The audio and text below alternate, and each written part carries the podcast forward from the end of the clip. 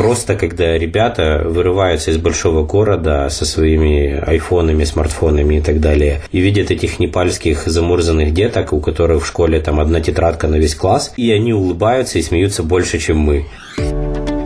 Спортмарафон. Аудиоверсия.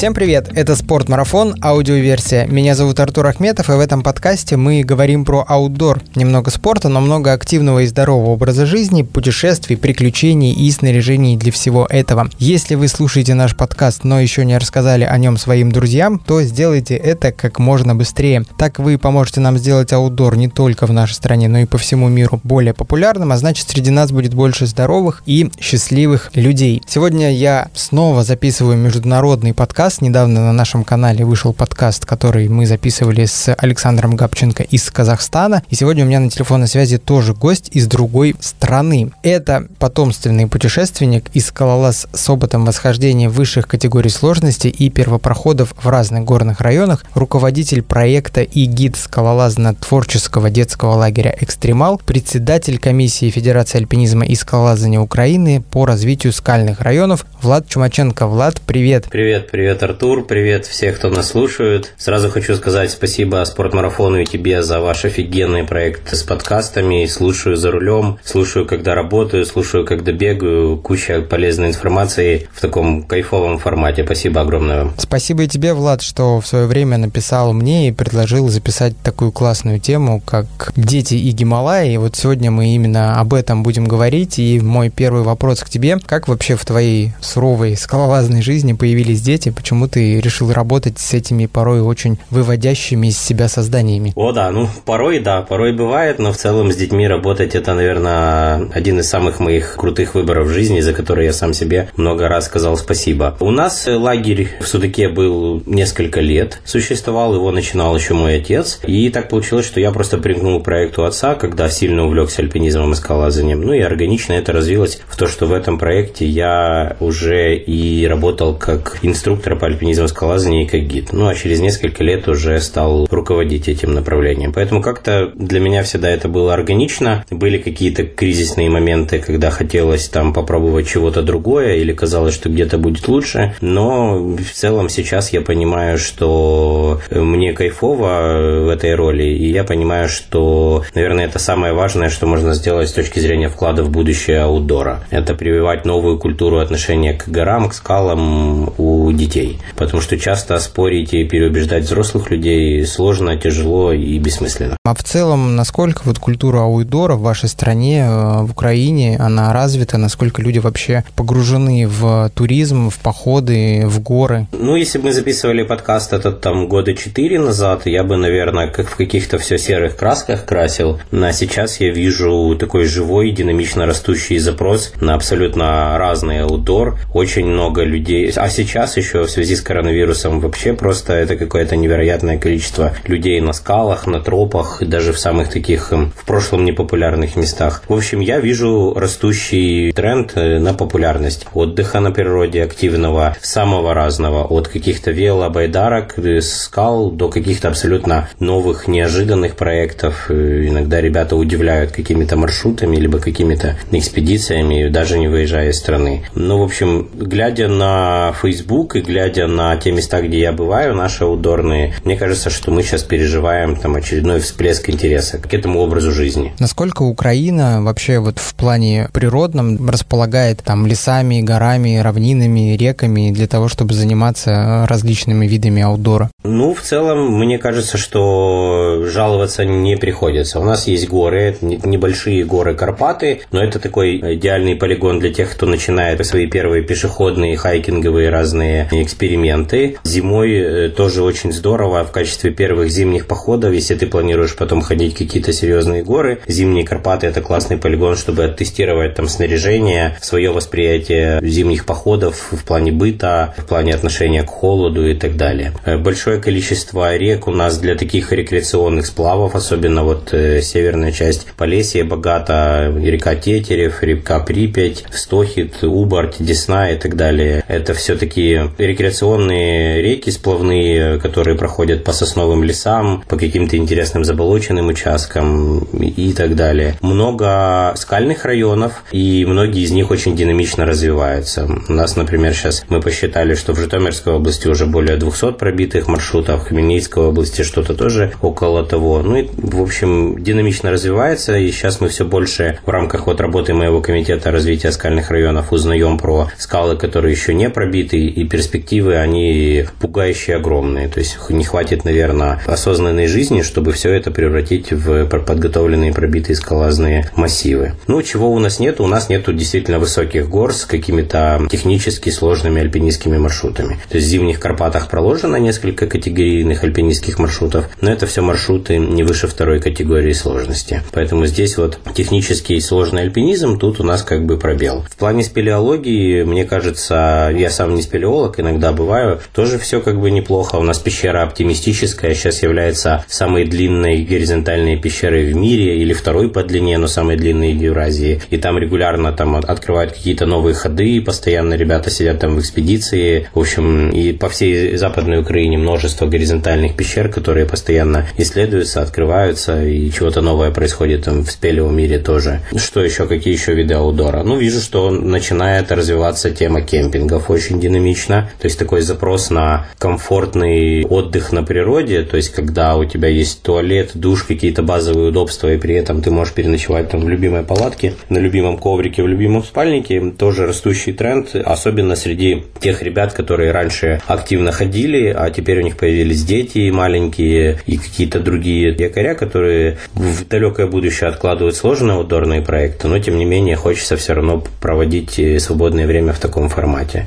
Поэтому в целом на севере у нас леса, реки, болота, полесья и много гранитных скал, потому что там у нас проходит украинский кристаллический щит. Это огромная гранитная плита, которая лежит почти под всей страной нашей. На западе это пещеры, горы Карпаты. На юге это херсонские плавни, степи для любителей каякинга, яхтинга там, и пешеходных прогулок по цветущей степи. Отличные места. Слобожанщина тоже там есть несколько интересных локаций. Слобожанский национальный природный парк с прикольными очень экологическими тропами, пешеходными маршрутами проложенными. Ну, в общем, есть где погулять, что посмотреть, где полазить по скалам, где сплавиться. Есть даже бурные реки, там Черный Черемош, Южный Бук в районе Мигеи села. Это все такие культовые бурноводные локации, которые пользуются популярностью как для рекреационного рафтинга, так и для разных там соревнований каякерских. В общем, немножко у нас есть. Давай тогда перейдем к нашей основной теме, к детям. Сначала поговорим немножко в общем о детях, а потом уже о детях в разрезе их путешествий в Гималайи. Скажи, ну вот зачем вообще в принципе детям горы, зачем им ходить в походы? Ведь в принципе и во дворе тоже весело, да? Там можно в казаки-разбойники поиграть, в прятки, выше ноги от земли в конце концов.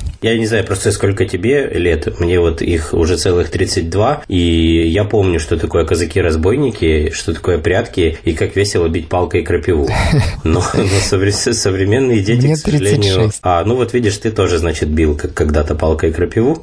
Вот. Я рос на Чукотке, крапивы не было там у нас. А, да, точно. Да, да, да, да, да, я в каком-то подкасте слышал об этом. Да. Ну, не знаю, что вы там, мох, наверное, били. Смотри, ну, если мы говорим про детей, которые растут в больших городах, ну, а Киев сейчас многомиллионный город, он уже мегаполис по нагрузке, транспортную инфраструктуру и так далее, то дети часто лишены возможности там расти как-то ближе к природе с какими-то экоцентричными такими видами отдыха, которые были для меня, там, скажем, или для моих сверстников абсолютно привычными. Это первое. То есть это возможность ребенка оторваться от интернета, от смартфона, от каких-то привычных для города социальных взаимодействий, часто конкурентных. Когда мы говорим про большие города, это все-таки такая конкурентная среда, нацеленная на выживание, каких-то поддерживающих моделей поведения вокруг очень мало. Ты как-то везде должен преуспевать, быть лучшим и так далее. И вот э, ощущение доверия в этом пропадает. Это одна из базовых ценностей общества. Это, например, одно из самых высоких уровней доверия доверие в обществе – это скандинавские страны. И поэтому часто, когда мы туда путешествуем, мы вот отмечаем для себя то, как уютно, что ли, там находиться. Поэтому это одна из причин, почему стоит забирать людей, детей в горы, на скалы, в походы и так далее. Второе, с точки зрения там спортивных, физкультурных нагрузок, все сейчас направлено на соревнования. Команда моего города, команда моего двора, я против кого-то, я победил кого-то, выиграл, проиграл, удачник, неудачник и так далее.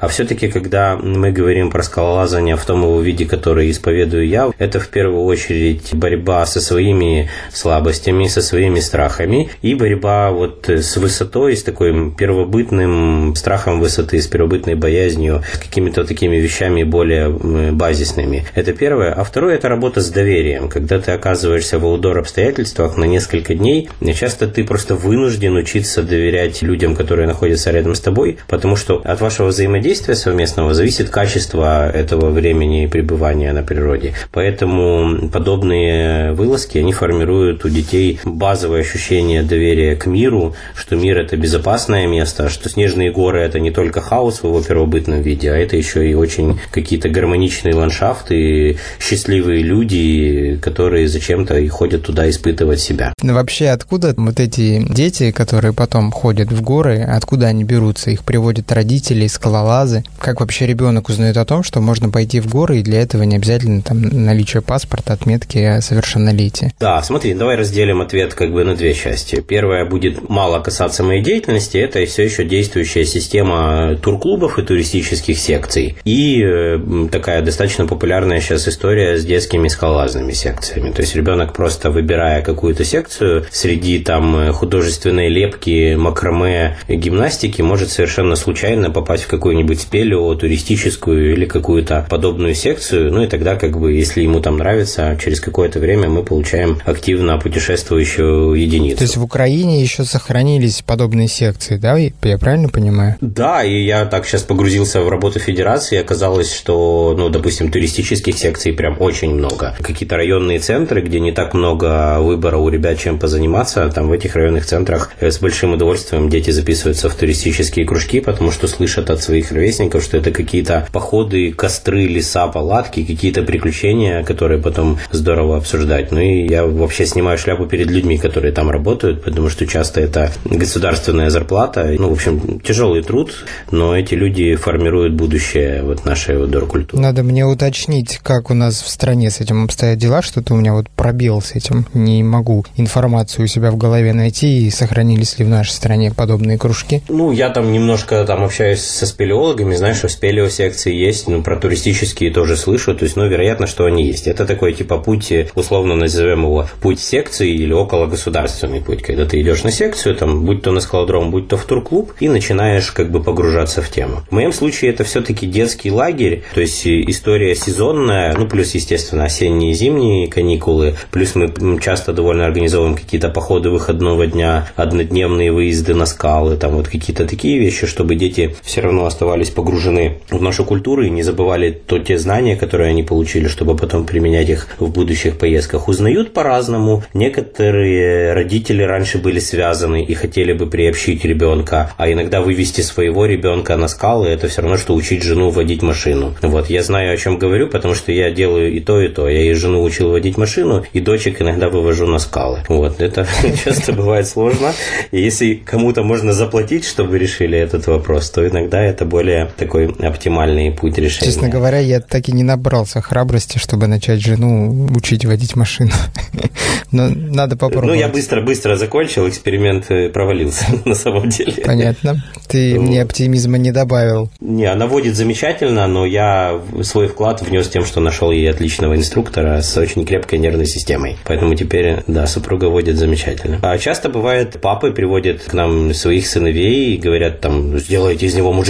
Вот, вот с таким запросом. Ну и, в общем, у нас на самом деле такой цели нету, но просто, естественно, ребенок, он как бы, если мальчик растет в городе, когда он попадает в горную среду, он становится там, что ли, более мускулийным, потому что предлагаемые обстоятельства такие. Надо самому там собрать дров, развести огонь, там, пролезть по скале и так далее. Часто родители, которые увлечены разными темами с саморазвитием, тренингами и так далее, они вот тоже почему-то находят ответы на свои вопросы для детей у нас в лагере, ну, потому что скалолазание – это такая телесно-ориентированная практика общения с природой. То есть, если просто провести ребенка в возрасте 8-9 лет по экологической тропе в заповеднике, ему будет с вероятностью 80% крайне скучно слушать названия травок на латыни и про то, как вот эта болотная травка там поедает насекомых. Но если ты прививаешь ему уважение и любовь к природе через походы, либо скалолазание, то у ребенка просто по-другому выстраивается эта связь. То есть я провожу там время, мне там кайфово с кайфовыми людьми, значит я должен как-то иначе относиться к этим обстоятельствам. Я должен беречь лес, я должен беречь горы. И мы поэтому часто с детьми проводим экологические акции на скалах. Ну, то есть от банального уборки уборки мусора до каких-то там, ну, более сложных вещей. Сейчас вот я вернулся, мы с детками в одном из заповедников на Полесье у нас э, маркировали экологические тропы. Ну, чтобы сейчас много туристов путешествуют самостоятельно, и чтобы они в лесу не потерялись, мы вот ходили по лесу, выставляли метки, выбирали там оптимальные пути движения. И дети тоже понимают, что они не только потребители в аудоре, а вот они уже свой такой сделали contribution в наш образ жизни, и это очень здорово их заряжает. Влад, скажи, а у тебя какое-то педагогическое образование есть или вот ты потомственный воспитатель просто? Я скорее потомственный. То есть у меня отец, к черту скромность, талантливый педагог, а я как бы всегда, ну, когда работал в лагере, я смотрел на то, что делает он и как он это делает. Отец до сих пор занимается темой образования, только сейчас он заинтересовался направлением образования взрослых, изучает скандинавский опыт и планирует его здесь в Украине прививать. Ну, я по образованию эколог, менеджмент экологического сотрудничества, но в дипломе у меня написано, что я учитель географии. Ну, то есть что-то учительское в тебе все-таки есть. Уронили, что-то проросло случайно где-то. Ну вот упомянули твоего отца, я знаю, что лагерь «Экстремал» основал еще он. Скажи, сколько уже, получается, существует клуб? Вообще интересно мне, для чего именно создавал его твой отец, и отличается ли клуб сейчас, сегодня, от того, чем он был в самом начале? Я уже сбился, если честно, нам, по-моему, в следующем летом нам будет 20. Вот как-то так. Я, ну, там, не, не, не праздную эти юбилеи, почему почему-то мы такую не привили там себе культуру, как это у самурая нету цели, у самурая есть путь. И вот мы как бы наслаждаемся путем, который проделываем. Он его придумал, э, потому что на тот момент, вот 20 лет назад, культура секций клубов, она как-то поугасла, и образовался определенный запрос на то, чтобы кто-то снова учил детей каким-то базовым навыкам пребывания в аудоре, горовосхождении и так далее. Но сразу не хотелось превращать это в турсекцию или клуб, хотелось сохранять в этом дух такой здравой романтики, романтики и альтернативного восприятия окружающего мира. Поэтому у нас э, правило было такое, что половина программы направлена на спорт, то есть скалолазание, основы альпинизма и так далее, а половина программы это были творческие какие-то действия. То есть это, например, сейчас это художественная фотография. Приезжают фотографы, часто которые фотографы-пейзажисты, то есть они любят природу, много времени проводят, и они учат ребят фотографировать пейзаж, то есть передавать увиденное на природе при помощи красивых фотокарточек для того, чтобы впечатлениями поделиться. Я не помню, чья это была фраза. Кто-то из великих сказал, что если ты был в путешествии, но не смог об этом рассказать, считай, что тебя там не было. Вот я как бы так же считаю. А фотография – это один из языков общения. То есть ты возвращаешься из крутой экспедиции и показываешь красивые картинки, которые только усиливают твою подачу и еще больше умов заражают тем, что стоит как-то вставать со стула дивана и отправляться в соседний лес или в далекий Гималай. Здорово. Скажи, а приходилось ли тебе работать со взрослыми, или ты всегда с детьми только работаешь? Да я работаю со взрослыми регулярно, просто получается, что основной, условно говоря, информационный шум, он касается именно моей работы с, с детками. То есть мы больше продвигаем лагерь экстремал, он больше забирает на себя времени, силы и внимания, но я регулярно провожу школы скалолазания для взрослых, провожу какие-то походы с элементами выживания, просто трекинги, там же те же трекинги в Гималаях, э, вместе с коллегами-фотографами фототуры мы проводим. То есть со взрослыми я работаю часто, регулярно регулярно, но сильно реже, чем с детьми, потому что каждый раз, когда я поработал неделю со взрослыми, мне хочется три недели поработать с детьми, чтобы снова поверить в человечество.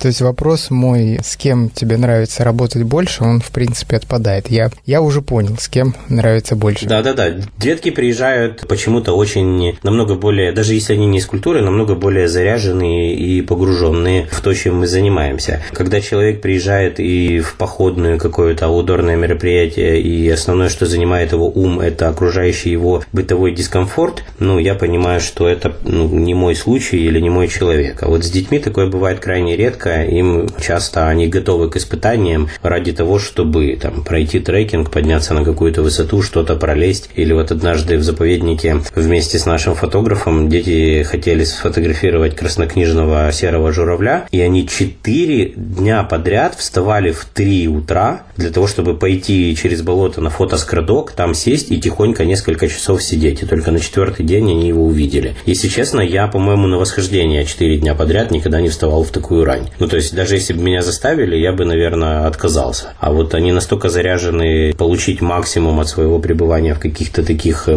проектах, что с ними просто кайфово работать. Часто взрослых приводишь в Гималай, в гестхаус какой-то и даешь альтернативные варианты на вторую половину дня. Пойдем радиалку туда-сюда, и часто взрослые хотят там выпить лишнюю баночку пива и посидеть, отдохнуть, посмотреть на горы. А дети хотят пойти все радиалочки и потом еще поиграть в настольные игры, и потом еще. Ну, то есть много у них сил, много энергии, и она как бы заряжает и человека, который с ними работает тоже. Твои концепции дети самостоятельные путешественники делают все сами, или ты как гид, или другие гиды очень многие вещи делают за них? Мы стараемся максимально обставить все так, чтобы детвора решала разные задачи самостоятельно. И это одна из причин, почему довольно дорогие программы получаются, потому что у нас дети на скалах лазают в связках, то есть страхуют друг друга, самостоятельно лазают с нижней и с верхней страховкой, там, если это не первая неделя в лагере. Но для моего спокойствия с каждой связкой должен работать инструктор. То есть за счет этого мне приходится нанимать чуть-чуть больше персонала, чем обычно, но зато ребята проводят вот эту неделю, не за них завязывают узлы, не за них там готовят кашу, не за них решают какие-то проблемы с бытовые, там, палатки и так далее, а ребята максимально погружены в этот процесс. Общие какие-то вещи с детьми, по-моему, понятны. Давай э, отправимся, наверное, в Гималаи. Собственно, почему Гималаи? Э, не самые простые горы, даже для взрослых, не то чтобы для детей. Да, это было такое решение очень спонтанное, очень амбициозное, и там сообщество киевское, ну, аутдорное, разделилось напополам, половина говорила нам давай, давай вперед, а половина крутила пальцем у виска, естественно. Я наблюдал, мы у нас на протяжении четырех лет до первого нашего полета с детками в Гималае были смены в Сванете на Кавказе. И ребята ходили с нами разных категорий альпинистские маршруты, вплоть до третьей, на разные высоты, вплоть до четырех с чем-то тысяч метров. Ну, конечно, там на, на самые сложные ходили более подготовленные ребята. Но это, суть была в том, что с нами всегда был врач, и мы всегда наблюдали, как детки адаптируются к высоте, как они себя чувствуют на разных высотах, как у них проходит акклиматизация. И у меня сформировалось точное понимание, что детвора сможет. Может быть, если обсуждать вопрос там восхождения на восьмитысячники, это спорный этический момент. Но говоря про трекинги в Гималаях, на самом деле Непал обустроен для пешеходного туризма намного круче многих других стран, в которых я ходил в походы. Это огромное количество гестхаусов, лоджий, альтернативные варианты каких-то забросок. Ну, в общем, та медийная, медийная подача Непала, с которой мы скорее боремся. То есть очень много передач, там, фильмов, где там покорители трекингов очень страдают, им там очень тяжело, и потом создается общее впечатление, что Гималай это сложно и тяжело. Гималай это здорово и круто, просто нужно быть очень аккуратным с акклиматизацией. И э, то же самое у нас многие люди ходят в Гималай с бывшими спортсменами, ребятами, которые вот еще пару лет назад ходили спортивные восхождения, теперь повели трекинги, и ребята еще не перестроились на работу с неподготовленными, нетренированными людьми. И потом возвращаются люди из трекингов и жалуются на тяжелые испытания, сложную акклиматизацию и так далее. У нас есть такое убеждение по поводу этого всего, что убивает не дистанция, а убивает темп. В моей практике на любую высоту может подняться любой человек, если подобрать для него адекватный темп. Со мной в Гималае поднималась женщина, у которой э, было преддиабетное состояние, пересаженная почка, история из нескольких сложных переломов, и Лена поднялась на перевал Гуйла на 4000 метров, сбылась ее какая-то маленькая мечта, а я был страшно рад за Лену и страшно горд за Лену. И это только доказывает, что убивает не дистанция, убивает темп. Если подобрать темп, любой из нас может кайфово путешествовать по тропинкам Гималаев. Вот если говорить про эти тропинки Гималаев, то какие из них лучше всего подходят для детей и почему? Смотри, мы остановили свой выбор по детским трекингам на регионе, который называется Нижний Мустанг, по ряду причин. Причина первая, там в ходе вот этого нитки трекинга, это часть часть трека вокруг Анапурны классического, но лишь часть его. В ходе этого нитки этого трекинга огромное количество вариантов радиальных выходов, э, что позволяет, допустим, если я чувствую, что в группе есть ребенок, которому тяжелее дается акклиматизация или просто участник, то позволяет мне регулировать. То есть там кто-то остается, мы ходим радиалочку, э, или просто мы задерживаемся на этой высоте, чтобы переночевать еще день, сходить радиалочку. Это первая причина, почему этот регион. Второе, там в поселке Муктинатх есть храм Джаваламай, и это одно из э, очень святых мест для индуистов всего мира. И каждый индуист там считает необходимым раз в жизни там побывать. В связи с этим туда недавно проложили джип-дорогу. То есть, с одной стороны ущелья идет дорога для джипов, с другой стороны ущелья идет трекинговая тропа. То есть, в принципе, там лишь в нескольких э, этапах они пересекаются. И если гид хорошо знает регион, то может, могут не пересекаться вообще. А это позволяет быть спокойным в плане э, заброски и эвакуации. Я поэтому последние года не нанимаю на этот трек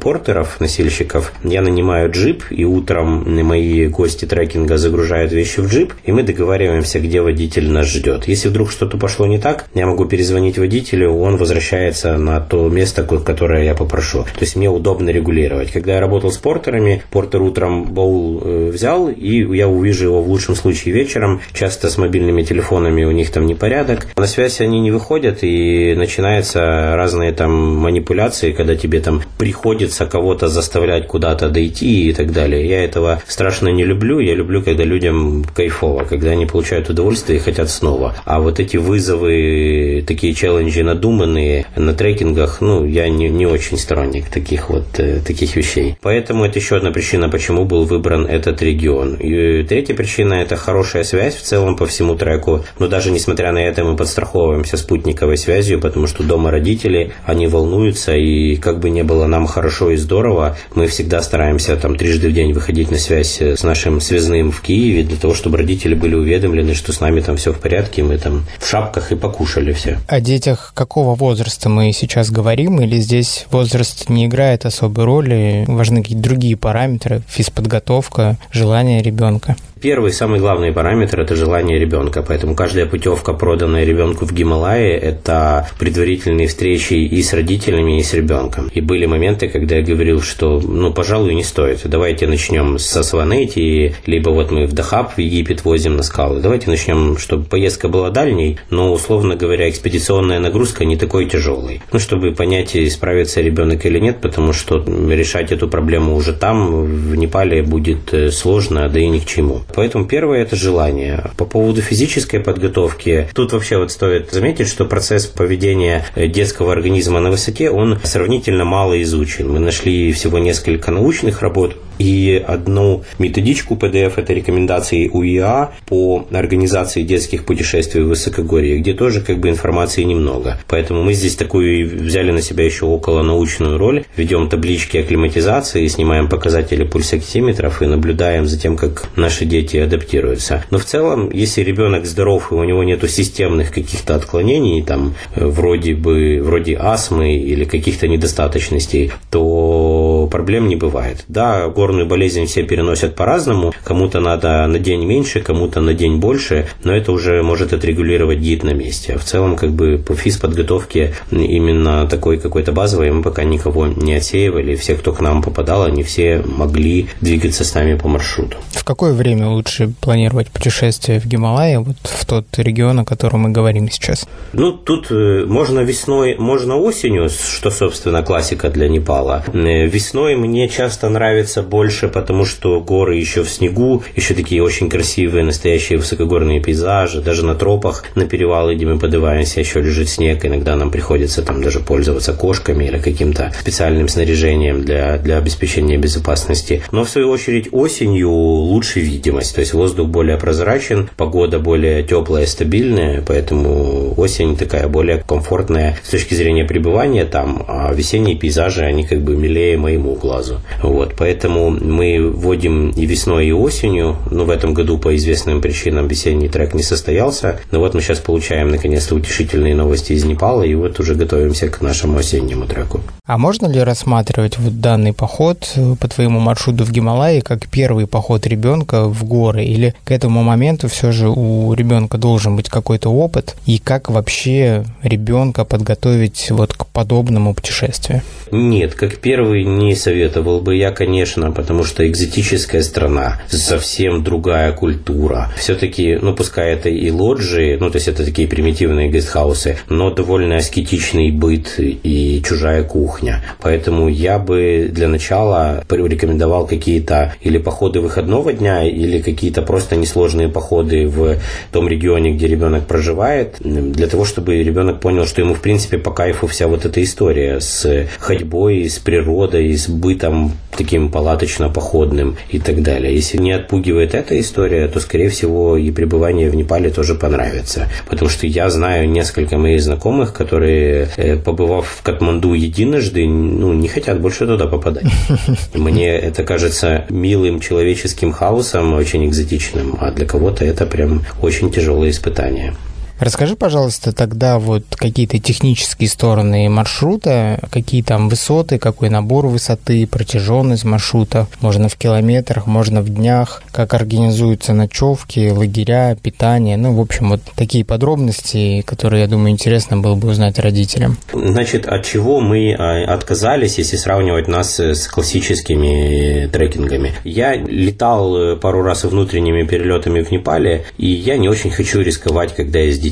Поэтому мы поднимаемся в горы на джипах. Это первое, что отличает. То есть многие ребята перелетают из Похары в Джонсон, либо из Катманду в Луклу. И когда это взрослый совершеннолетний человек, который выбрал для себя такой образ жизни, это одна история. Мы все знаем, что эти аэропорты причислены к самым опасным в мире, и поэтому с детьми я стараюсь ну, таких вещей избегать. Это первая причина. Вторая, акклиматизация проходит немножко мягче, когда ты поднимаешься на джипе, чем когда за 20 минут тебя забрасывают на высоту 2800, и ты там такой немножко, немножко опьяненный горным воздухом, покачиваясь, пытаешься куда-то нести рюкзак. Это вот первая такая технический момент. То есть внутренние перелеты мы с детками не практикуем, поднимаемся на джипе. Вторая техническая особенность, опять же, она исходит из моего субъективного восприятия мира, но, собственно, наверное, в этом и есть задача педагога хорошего делиться подобным восприятием, если оно сколько-нибудь здраво. Э, мы пропускаем джунгли. То есть я не люблю вот влажность, всю, всю жару, всякую такую историю, поэтому мы ночуем в Покхаре, наслаждаемся такими тропическими, субтропическими пейзажами, э, садимся в джип и отправляемся в городок Марфа. Это где-то около 2700 метров, и это уже верхний Непал, то есть точнее регион Нижнего Мустанга. Это совсем другая культура, это чистые приятные улочки, буддийские монахи, аккуратные компы. Ну, в общем, ты попадаешь в уже буддийский регион из индуистского Нижнего Непала, и там находиться,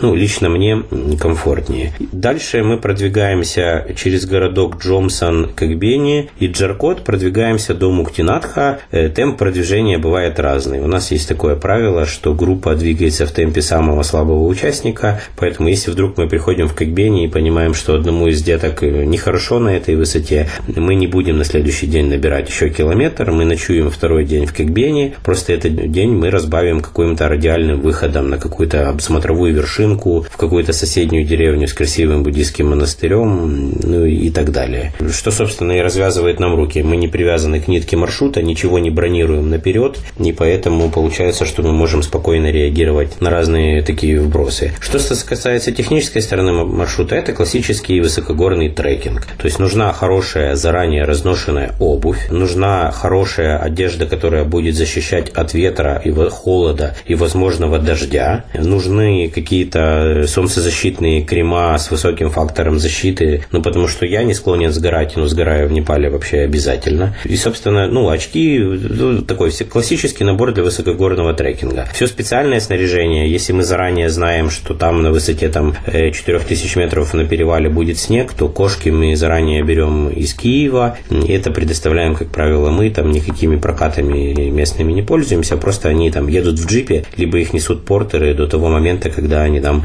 пригодятся. Ночевки все мы проводим в лоджиях. У нас есть с собой несколько таких аварийных укрытий, ну, потому что произойти может всякое, может быть, придется пережидать непогоду и так далее, которые несут гиды. Но они легкие, как бы, и позволяют нам быстро соорудить какую-то защиту от непогоды. А в целом мы ночуем в лоджиях. Это такие простые семейные гестхаусы. Часто там бывает душ, редко он бывает теплым, скорее холодный, поэтому на высоте я не рекомендую часто им пользоваться, очень легко простудиться. Там относительно тепло, там есть кровати с подушками, постелями местными мы не пользуемся, ну потому что с водой там непросто, и я точно знаю, что стирают их редко, поэтому все несут спальнички, мы предоставляем заранее участникам трекинга спальнички. Поэтому проживание такое относительно комфортное. То есть спальники на кровати, есть подушка, есть горячее питание. А питание питание в Непале это отдельный вопрос, потому что ты можешь три раза попросить no spicy, и все равно, если ты это no spicy едой подышишь на зажигалку, то будет, будет огонь. Поэтому мы с собой носим еще дополнительно сублимированные блюда, но какие-то привычные, традиционные. То есть гречку, борщ, суп гороховый.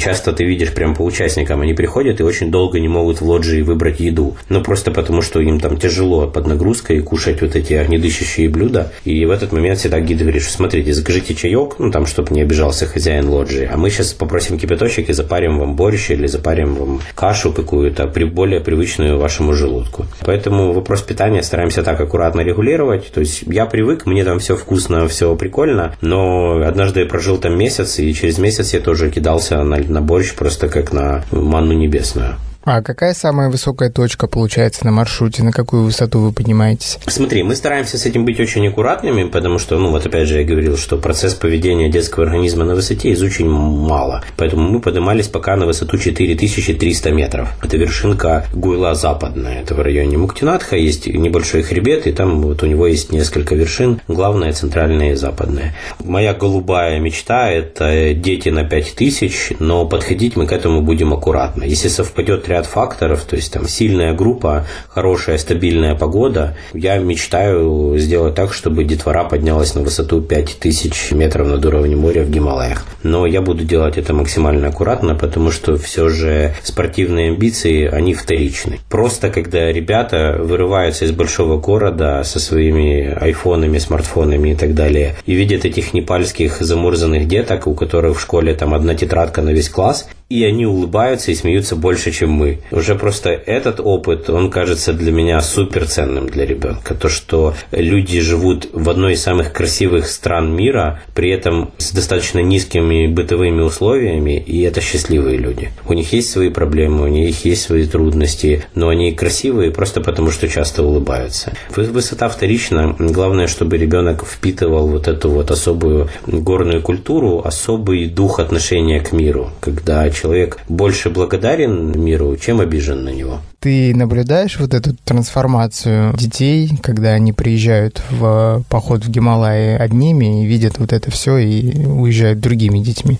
Может быть, э, взрослые родители тебе об этом говорят, что вы привезли нам не нашего ребенка, но он как бы внешне наш, но ментально уже другой. Слушай, мы частенько это слушаем, даже когда просто там какие-то походы водим. Ну, потому что аудор меняет человека в хорошую сторону, показывает э, мир другим. А вообще, да, я наблюдаю, я не наблюдаю чудес. То есть, ну, там, сказать, что ребенок после поездки в Непал слегка парит над землей и учится на пятерке или на 12, там, смотря какая система, я не могу. Ну, конечно, это меняет. Конечно, дети начинают стремиться к каким-то новым, новым виткам развития себя, к новому пониманию мира. Часто это выражается в каких-то наивных таких детских замечаниях, очень милых, а часто ребенок прям там бросает спорт, которым занимался большую часть жизни, и идет там на какие-то кружки там литературные или что-то такое. Ну, переосмыслив что-то там в горах, пообщавшись. Мы еще часто стараемся заходить в буддийские монастыри, чтобы детки общались с монахами, чтобы развить развить вот этот миф о том, что буддизм это религия, это скорее философия отношения к миру, и там несколько ценных встреч с нами происходило. Поэтому, да, я наблюдаю, детвора меняется. Я стараюсь очень осторожно об этом говорить, потому что, ну, там, многие ребята послушают, и это может как спугнуть птицу счастья. Это такие вопросы интимные, вопросы личного снова, личного роста, личного отношения к миру. И в этом возрасте, таком нежном детском, часто, когда ты эти вещи начинаешь называть, они как-то, можно сказать, сказать, исчезают. Как-то звучит это все там странно и пошло. Поэтому, когда родители громкими фразами бросаются, я тоже стараюсь их остановить, и не нужно при детях, просто похвалите. Похвалите, поддержите на этом пути, потому что там просим громкую фразу, что мой сын теперь совсем другой человек, через две недели пребывания в мегаполисе можно, можно пожалеть об этом. А очень легко быть просветленным там в горах Гималаях, очень тяжело в мегаполисах цивилизованного мира, поэтому нужно с этим изменением в ребенке быть максимально бережным. У меня даже часто после скалазных выездов там звонят родители, так, все, ему зашло, значит, что там надо мне купить? И список такой для восхождения на Эль Капитан. Я говорю, нет, давайте мы сначала купим скальники и магнезию и скажем ему, что если полгодика он будет ходить на скалолазание, мы ему купим еще и систему. Потому что это всегда взаимная такая. Родитель готов вкладываться и финансово, и морально, но ребенок должен подтвердить, что он встал на какой-то новый путь саморазвития и собирается пройти по этому пути долго. Ну, родитель счастлив, он может э, наконец-то на постоянной основе куда-то ребеночка пристроить. Вполне объяснимое счастье. Слушай, это вполне названный запрос родителей, даже самых продвинутых. Нам часто пишут, э, даже сейчас, когда был коронавирус, и мы там старались еще придерживаться каких-то ограничений, писали родители, которые говорили, что то, что происходит, это изоляция, это просто вредно для моего ребенка. Пожалуйста, увезите его куда-нибудь в лес. И что-то там с ним делайте, нам в принципе все равно что, просто скажите, сколько денег, и все. Так, ну из леса давай обратно вернемся ненадолго уже в Гималаи. О безопасности хотелось бы тебя спросить. Вообще, вот что следует учитывать в отношении детей и Гималаев про безопасность? Какая должна быть страховка для такого похода? И где эту страховку нужно оформлять? При выезде или можно где-то в Гималаях ее оформить? Мы оформляем все исключительно заранее. В двух проверенных, я не буду просто называть, потому что они могут для разных стран отличаться, в двух проверенных страховых компаниях, и, как правило, вам их и посоветуют, если вы обратитесь, покупая там даже авиабилеты в Катманду, если обратитесь к вашему вот, турагенту, э, это доступная история, страховки для трекингов, и там вы выбираете, на какую высоту будете подниматься. Сейчас необходимо, если покупать после ряда махинаций в Непале со страховками, сейчас необходимо указывать, до какой высоты поднимается группа. Если это дни каких-то пиковых высот, еще там нужно коридор дней давать, что вот, допустим, с такого-то по такое-то число мы планируем подниматься на вот такую-то высоту. Там были махинации с вертолетами, это тема, наверное, отдельного подкаста, об этом сейчас не будем. Поэтому страховой полис мы оформляем заранее, проясняя все вот эти моменты, которые касаются эвакуации вертолета. И да, мы обязательно берем полис с эвакуацией вертолетом, потому что бывают травмы. Я несколько лет работал спасателем в контрольно-спасательной службе Украины бывают травмы, когда транспортировать человека на носилках либо каким-то другим способом просто долго и опасно. Поэтому обязательно стараемся покупать вертолетную страховочку. В свою очередь, мои гиды-инструктора, которые работают, проходят тренинги по оказанию доврачебной помощи несколько раз в год. Это такой один базовый большой тренинг и несколько таких ремайнд-тренингов для того, чтобы освежить знания. У нас там у всех есть определенный набор в аптечках, который позволяет нам справляться с какими-то экстренными ситуациями. И спутниковая связь. Но спутниковая связь не просто как вещь в себе, а у нас есть такой заранее оговоренный человек в Киеве, а лучше два, это наш связной. То есть у этого человека есть копии наших паспортов, копии наших виз, копии страховых полисов. И когда происходит какой-то несчастный случай, этот человек получает сообщение со спутникового трекера и запускает процесс общения со страховыми компаниями. Потому что может получиться так, что там в горах у меня связь как бы явление мерцающее, сейчас есть, потом нету. А у человека в Киеве есть там компьютер с хорошим интернетом, чашка кофе и запас нервов для того, чтобы с этими всеми людьми общаться. К счастью, ни разу нам вся эта подготовка не пригодилась, но тем не менее бывали случаи, когда мы там оказывали помощь каким-то параллельным группам. Влад, ну, наверное, где-то уже приближаясь к завершению подкаста, я хочу тебе задать вопрос следующий. Почему в Гималае, ну и вообще в поход, ребенок первый раз должен пойти с гидом, а не с папой или с мамой? Ты знаешь, у меня нет ответа на этот вопрос. Я столько видел разных случаев. И бывают э, папы и мамы, которые ходят в горы и потом очень гармонично, обладая какими-то личными качествами, могут водить э, своего ребенка в горы. Бывают обратные случаи, когда мне звонит мама и говорит, мы все из аутдор культуры, сплавы, скалы, скалы и все такое. И ребенок с нами все это время. Хотим отдать в поход. И ребенок попадает к нам, и мы понимаем, что это первый его вообще опыт пребывания, неважно где, без мамы. И вот он вроде опытный, он вроде знает все это, и вроде был уже в походах, но ему очень тяжело, потому что слишком резко вот обрубили вот эту пуповину. А до этого в подобных обстоятельствах там мама бегала за ним и там поправляла кепочку, панамочку и вовремя поила водичкой. Поэтому не знаю, лучше с гидом или лучше с папой и мамой. Бывают разные случаи. Знаю, что для многих родителей э, они хотят вкладывать в развитие ребенка, и при этом у них там может не быть времени для того, чтобы просто отправиться с ним на две недели в Гималаи, потому что это важные ответственные должности или что-то подобное. И потом,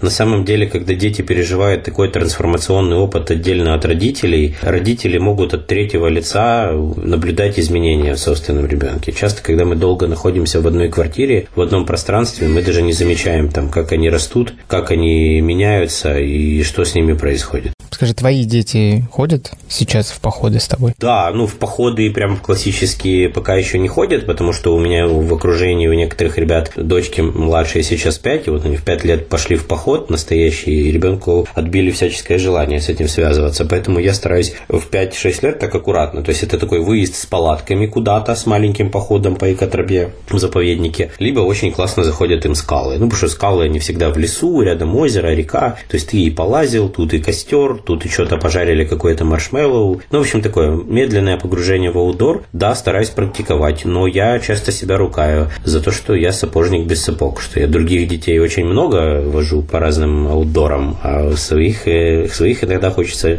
почаще. А было ли в твоей практике, что родители детей, до этого не занимавшиеся аутдором, ну, там, привели ребенка, грубо говоря, в аутдор-секцию, он позанимался, а потом и родители втянулись, начали ходить в походы с ребенком? Я не знаю таких случаев. Я знаю, когда родители вовлекаются очень сильно, ну то есть они в какие-то простые выезды начинают выезжать с ребенком и начинают из-за того, что ребенку очень по кайфу там прям погружаться, разбираться в снаряге, в каких-то там книгах, популярных экспедициях и так далее. Ну прям чтобы там погрузились и начали ходить.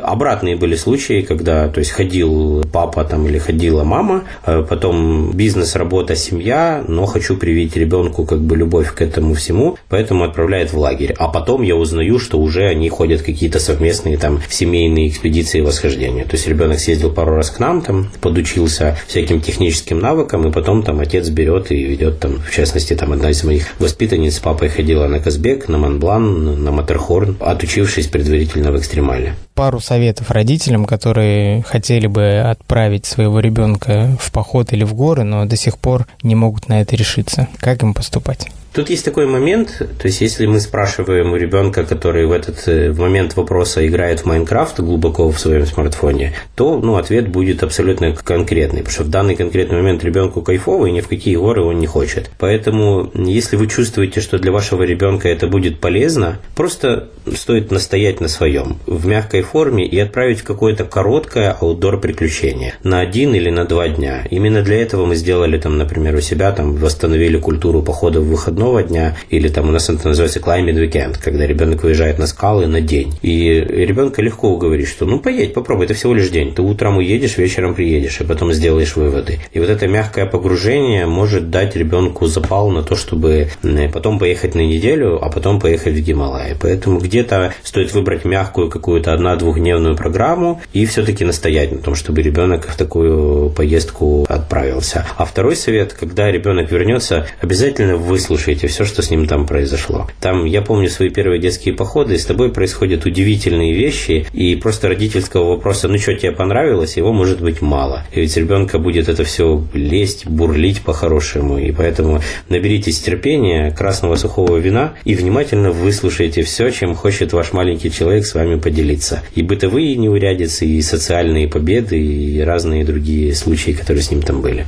Влад, спасибо тебе большое за то, что, во-первых, написал мне и предложил тему этого подкаста, во-вторых, за то, что мы с тобой тут так здорово сейчас пообщались, и спасибо, что ну, занимаешься таким очень важным делом, как погружение детей в наш мир аутдора. Тебе желаю на этом поприще всевозможных успехов, Ну, надеюсь, что еще придумаем какую-нибудь тему и попозже еще раз встретимся в нашем подкасте. С удовольствием. Спасибо, спасибо за возможность поговорить на эту важную тему на большую аудиторию. Она очень вызывает осторожный пиетет у многих, поэтому рад, что вы откликнулись. Ну и спасибо еще раз за ваш проект. Это реально круто. То, что ты можешь черпать эту информацию бесконечную про богатый мир аудора, просто слушая в наушниках очень кайфовых спикеров. Спасибо, Влад. Очень рад знакомству. Надеюсь, когда-нибудь увидимся вживую. Взаимно. Пока. Пока.